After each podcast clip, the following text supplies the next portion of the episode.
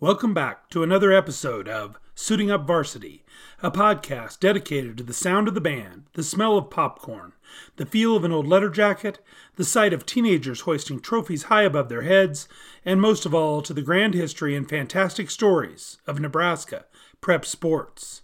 Join us as we look back in time at the great moments from a century plus of Nebraska high school athletics.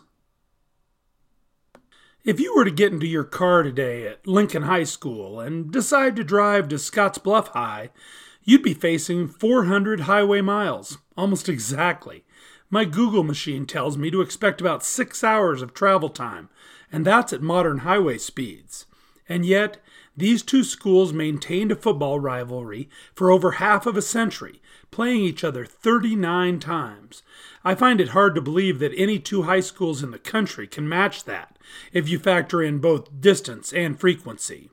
Until proven, proven otherwise, I am declaring the Links versus the Bluffs as the greatest long distance high school rivalry in Nebraska, in America, in the world. I have not yet quite nailed down the exact origin of the rivalry somewhere in print, you know, the, the definitive story uh, to explain uh, the why behind the first game they played in 1939. But I have a pretty good theory. I have to believe it was born from the 1937 final newspaper ratings. Both schools were undefeated in the fall of 37, and the newspapers decided to split the state title, giving each school a share. You can imagine the people in the East questioning the Westerners' schedule strength and the folks out in the panhandle responding with a promise to meet on the field anytime, anywhere. So in 1939, on the dirt of Lincoln High's Oval, they did. And yes, you heard me, dirt. Despite being constructed in 1923, the grass turf was not added to that famous stadium outside of Lincoln High School until 1945. What they would do is they would plow the surface and then roll the field flat again before every game to prepare it and then mark the lines. But there was no grass. Coach Ralph Beechner's Links won that first game against Scottsbluff 22 to 6 and went on to claim a third state straight state title that year.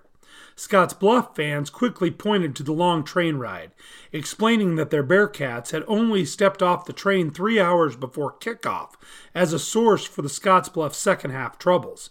Scottsbluff had led 6 to 3 in the game until the dying moments of the first half when Link legend Howard DeBoose powered across the goal line.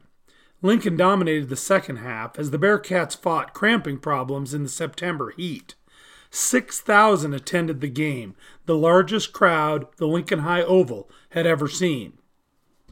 Greg McBride of the Omaha World Herald ranked the one loss Scottsbluff team third in the state, and the Lincoln papers declared the Bearcats number two. Um, the two schools would play every year for the next 19 seasons, and during those two decades, one could argue that the game factored into the mythical state title almost every year. Both teams finished the year in the state's top 10 13 of those 19 years. Of course, Lincoln High figured in the race every year. The Links had claims on at least nine state championships before they split that 1937 crown with the Bluffs. Coach Beechner and his follow up, Coach Bill Pfeiffer, fielded top 10 teams in every season from the beginning of the rating tradition in 1938 until 1931 when they finally missed the top 10. Playing Lincoln High regularly was an important part of earning respect statewide and getting rating consideration, and that was a big part of Scottsbluff's motivation in the rivalry. Beechner declared immediately after that first game that the Links would return the visit out west in either 1940 or 1941. He was true to his word, and they went west in 1941, but not before Scottsbluff made a second trip east in 1940 this time losing 48 to 0 in the Oval. In 41, the Links visited Bearcat Stadium and won 35 to 0 on their way to another state ratings title. Lincoln High controlled the rivalry on the field, much as Scottsbluff has controlled its rivalry with Alliance, the state's oldest continuous matchup. But the Lincoln High Scottsbluff game was still played every year, and Scottsbluff was playing the best. Uh, after winning that consensus title in 41, Lincoln High also shared state titles in 42 and 43. The Links won six games in the series before the Bluffs uh, scored in the last 40 seconds at home in 1945 to claim a 7 7 tie. All-State back Gerald Ferguson had hit Jim McWilliams on a long pass play to the one yard line, and then Ferguson plunged the ball across the goal himself to tie the game. The tie and the Bearcats' undefeated run through the rest of their schedule, including a 45 12 drubbing of Grand Island in the first Big Ten playoff game, earned them a share of the state title. Boys Town, with its regional and national schedule, and Gothenburg, with its historic upset of Creighton Prep, shared the crown with the Bearcats. Lincoln High got back on the winning track in 1946, downing the Bearcats 13 to 12 in a muddy downpour in Lincoln. Good thing the grass was in place by then. It looked like the Links were going to collect another state title in 46 until they were tripped up at Grand Island in the season finale. McCook and the great Leo McKillop then beat GI in the Big Ten playoff and claimed the crown. The red and black kept uh, getting the best of Scottsbluff over the next six games as well, culminating with a pair of consensus state title years in 1951 and 1952 when they beat the Bluffs 27 to 6 and 13 to 7. That 1952 one score game was in Lincoln, and Scottsbluff was rewarded for that close loss with the final number two spot in the ratings.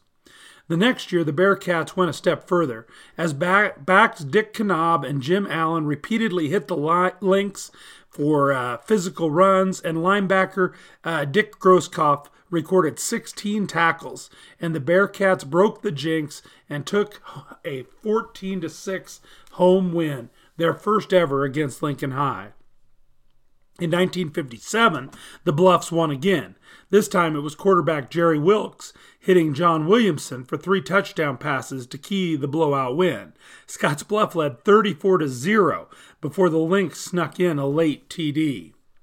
That would be the end of the original series between these two, though. Lincoln High claimed travel costs were too high, but LPS politics played in as well. Uh, neither crosstown rival Northeast nor new neighbor Southeast had such a cross state trip on their schedules, and the schoolmen of Lincoln suddenly started worrying about the big brother little brother relationship between Lincoln High and the other schools in the city. The rivalry would be dormant for 10 years, and in that time, the Links would leave the iconic Oval for a new stadium on the east edge of town, Seacrest Field. The Lincoln High Scotts Bluff statewide rivalry would return, though, 10 seasons later and immediately play a part in the state championship race. The Links traveled to the Panhandle, making this the first time two straight games in the series, 1957 and 1968, would be played out west. And the Links dominated, winning 53 to 13. After a scoreless first quarter, Lincoln High exploded for 26 second quarter points. It was halfback Mike Shea who keyed the, at- the attack, scoring four touchdowns and rushing for 144 yards. The Links finished that 68 season undefeated, but had complicated their state ratings case one week before their trip west when they opened the season playing a 13 13 tie at Hastings. Scotts Bluff would finish a respectable 6 and 3 regular season with only outstate losses other than the Links. I think they lost to Rapid City Central and uh, Cheyenne Central of Wyoming. Uh, but Scotts Bluff would still be very involved in the state title pictures as winner winners of the Big Ten West and the playoff opponent for the state's other big school unbeaten team, Fremont. The Bluffs traveled east for that playoff game and rallied in the last 54 seconds in a contest we visited in our big games of the pre playoff era episodes. Uh, Bearcat Tom Engelman hit future Husker star Frosty Anderson for the tying touchdown, creating a 20 20 tie on Fremont's otherwise unblemished record and headaches for the state's football Raiders, as both Lincoln High and Fremont were now undefeated but with one tie. As we chronicled in our Fight for the State Playoffs episode, Both big city newspapers went with Lincoln High as their titleist and gave the Links what has turned out to be the last of their 17 state football crowns. Fremont was, of course, grumpy about that choice, but the Lincoln High Scottsbluff rivalry was once again center stage because without that trip west and that convincing win, the top of the top 10 probably would have looked different. The year before the rivalry's renewal, Scottsbluff had picked up another shared state title. The undefeated Big Red, led by All-State in Jerry Beckling, were the World Herald's number one team, while Omaha North, Boys Town, and Bellevue shared the Lincoln paper's top spot. The Bearcats were the state's only unbeaten big school, but the three Omaha area schools had, uh, had ties on their resumes. North had tied Bellevue mid-season and then played Boys Town to a 7-7 deadlock in the Metro playoff. Scottsbluff disposed of Fremont that year in the Big Ten, 26 to 6. The Lincoln High Scottsbluff rivalry made its first trip to Seacrest Field the next season in 1969. That was the stadium's eighth year as serving as the capital city's sports mecca. The Links once again had the upper hand, winning 25 to 7. The red and black took the next two games as well, making their advantage historically a dominating 20 and 2 and 1 since 1939. After that, though, the rivalry became more balanced.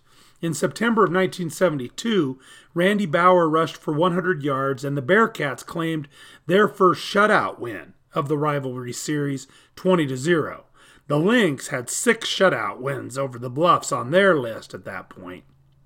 A year later, Scottsbluff completed their first back to back victories over Lincoln High, winning with defense. The Bearcats recovered a link fumble in the end zone and scooped up another and returned it 40 yards to pay dirt to account for every single point of their 12 7 win.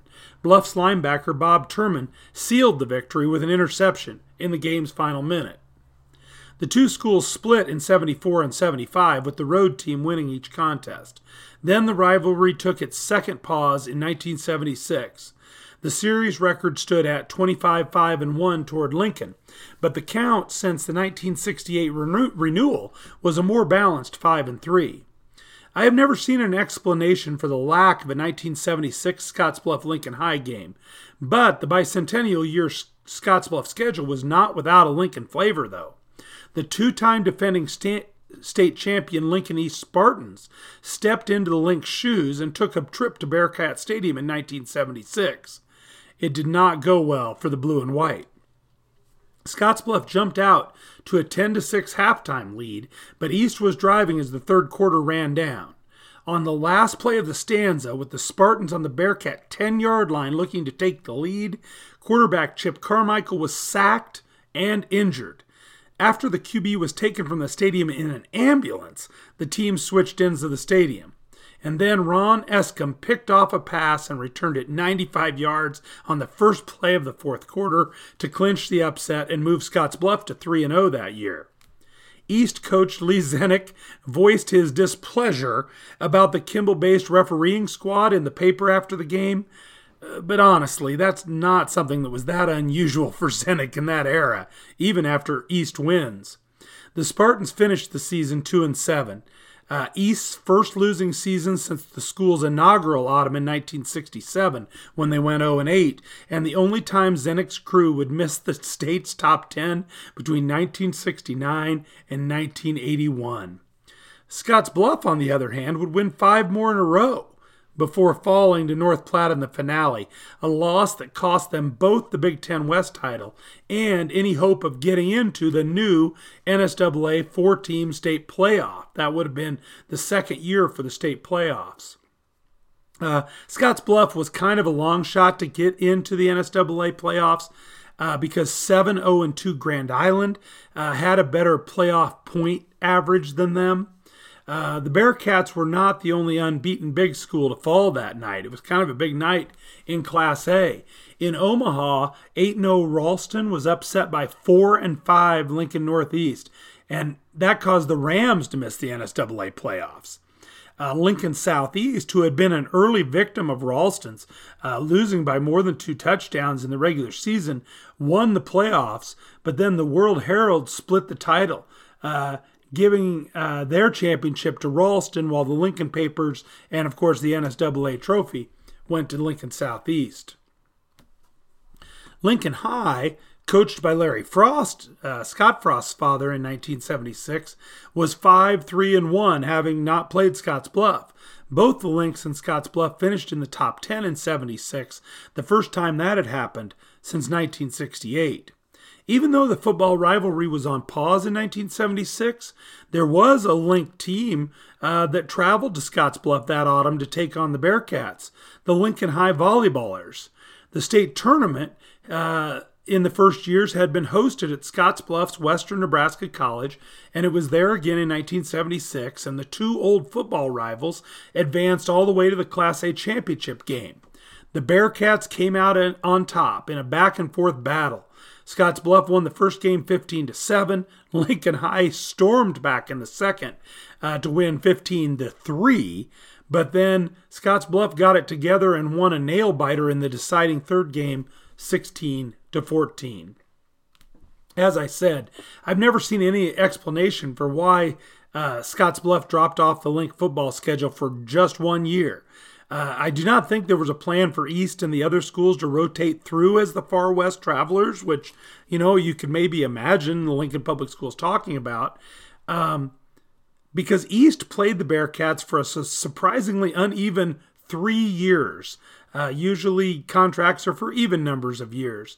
Um, East hosted Scottsbluff in 1977 and then returned to the Panhandle in 78. East won both of those games. Uh, Lincoln High picked up the Scottsbluff series in 77 as if it had never stopped. It was their turn to go west, so they traveled to Scottsbluff in 77 after having hosted the 1975 game. No matter the scheduling politics that caused the pause, the rivalry was resumed and would continue until 1988. The Links won the renewal game in 1977, coming from behind in the fourth quarter for a 21 17 win. They won two more before Scotts Bluff got another win in the series.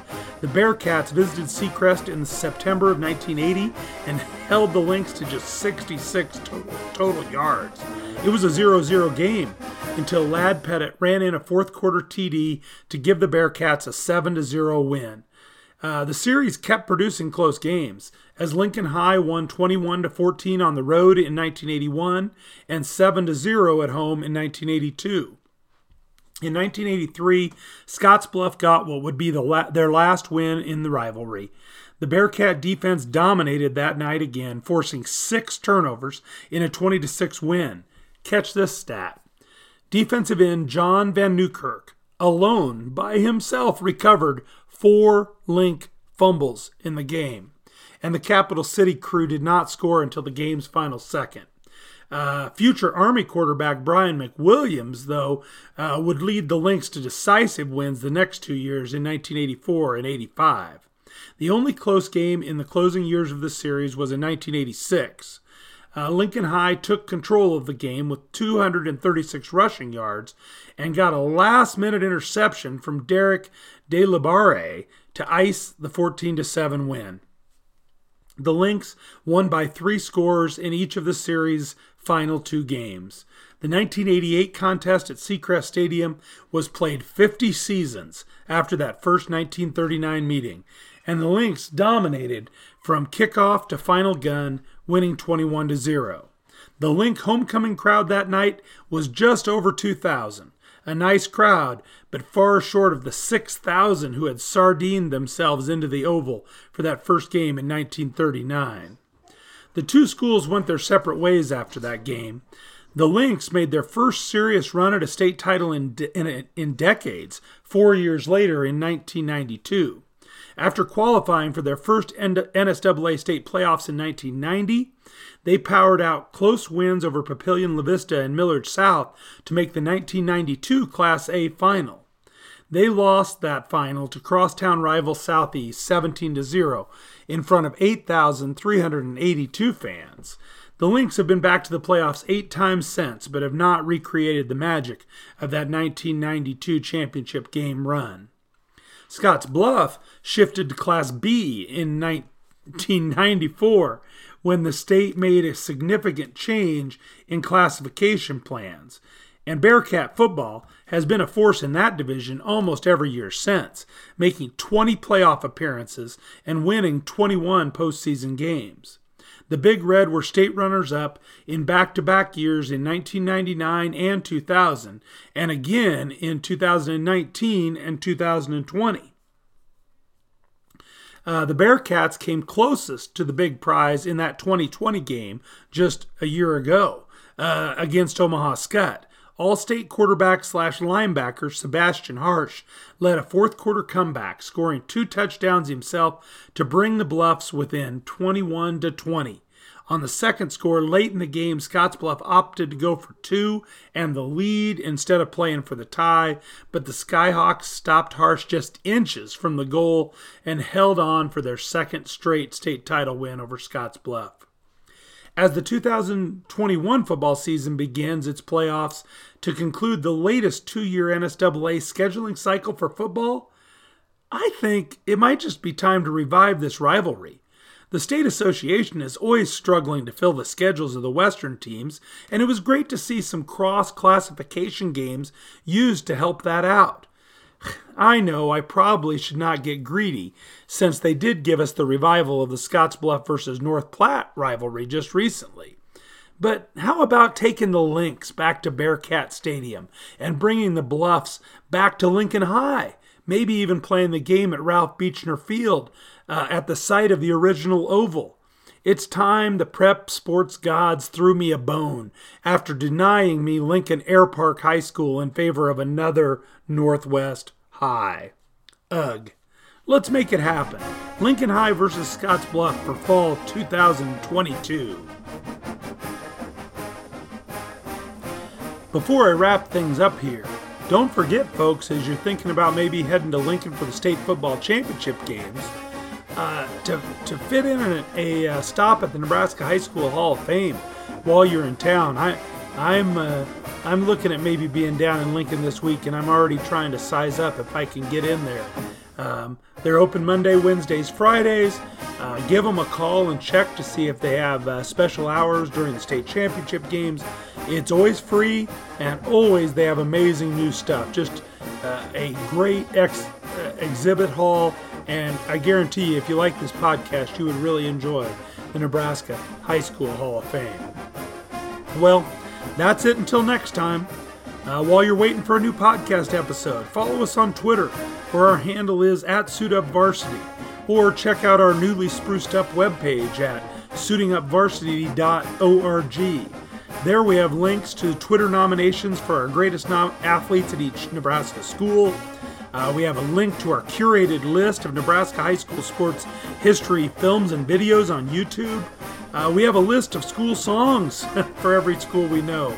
We have links to all our episodes and quite a bit more, including contact information if you have an idea or a question you want to get in touch with us about. Also, on our webpage, there's a link to our Patreon page, which you can also find just by searching Patreon Suiting Up Varsity. Patreon is a place where you can support our work and get some nice bonuses uh, in return.